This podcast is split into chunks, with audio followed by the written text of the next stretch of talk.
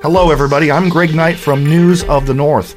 I'm joined today by Travel Juneau's Liz Perry. Hello, Liz, and thanks for joining us. Well, thanks for having me. So, today I want to talk about Ironman Alaska. So, what do you feel like the 30,000 foot takeaway from this major event is, especially when it comes to the economic impact for Juneau? Indications are that uh, both the athletes and the organizers uh, were very, very pleased with uh, Juneau's uh, participation. They couldn't say enough about how the community turned out uh, to support the event um, in terms of volunteerism and just being friendly in town and very hospitable. And I would say that we may have underestimated the economic impact of, of the event. So uh, we know that uh, athletes were uh, taking excursions and uh, doing a lot of shopping even prior to the event when they arrived early. And many talked to me and uh, and our staff wanting ideas on what to do uh, after the after the event. So I believe that they took advantage of a lot of the opportunities that our businesses provide, and we're going to see a really good impact um, economically for the city. So it's fair to say this was a boon to the local and even the regional economy? Many athletes, again, you know, they were staying several days in Juneau. Uh, I talked to uh, one athlete, for example, that was going to be in town an additional couple of days and then was heading to Ketchikan to go fishing. Several were staying in town for another couple of days, then heading north to Anchorage and then off to uh, Denali and Fairbanks. So this uh, economic uh, ripple effect is going to be felt throughout the state and throughout, you know, especially throughout the region. Okay, now that the world sees that Juneau can host an event of this size and scope, do you believe more marquee events will find their way to Juneau in the future?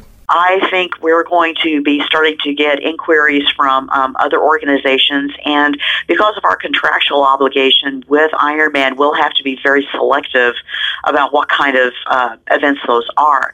But I think more importantly is that it puts Juneau on the map for athletes and um, you know people who love a lot of activity to come up to Juneau to train. For example, you know, spend a week here running the mountains, or you know, right, you know, cycling out to the end of the road, and it opens up that opportunity as well, not just uh, ha- hosting a, a big event.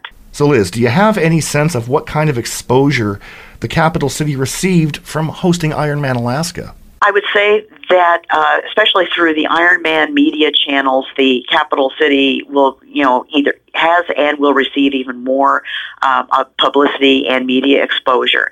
Uh, they have, like I said, they have their own media channels, and uh, I believe the folks that may have been watching through their Facebook Live would have seen some great shots of our, our town, um, of the university campus, and um, want to remind folks too that this was a big opportunity for the university to shine and have people, you know, look at it in a, in a very different kind of way as well. So there's there's benefit in that as well. Okay. Are there any lessons learned, do you think, post event that you want to share with the audience? We know that there were hiccups um, in logistics, and we are uh, we are debriefing now, and Travel Juneau will have a big debrief with Ironman probably in the next couple of weeks. They've got an event this weekend, and uh, we'll get that scheduled as soon as possible. But our team is already putting notes together about how to improve uh, logistics and the athlete and community experience for next year.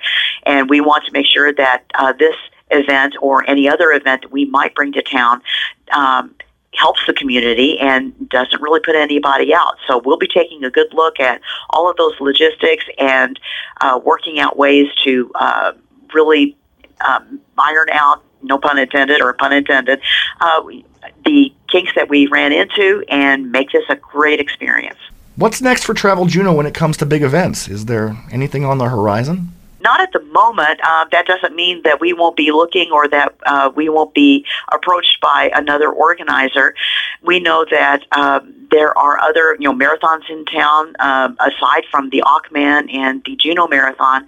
Uh, people come in and they want to run, so we want to make ourselves available uh, to organizers to ensure that they have a great experience, that they get all the permitting necessary, and they've got uh, all of the pieces in place to make for a successful event. Okay, Liz, is there anything I've missed that you want to share with the audience? I want the audience to understand that every athlete that came up to me and and hundreds and hundreds did said they didn't they just could not get over the hospitality that Juneau showed. Uh, you know, the whole community uh, was very happy to have them here from their experience. Uh, they had never seen this level of community support, and several athletes said that because of that, despite some of the challenges getting here, they plan to attend the 23 event, and they were going to register as soon as uh, that opened up. So I think it speaks really great, you know, in a great way to uh, the hospitality and just the general nature of Juneau to open our hearts and open our homes to uh, folks and let them have a good time and, and help them out. They could not believe the amount of help that they received from locals.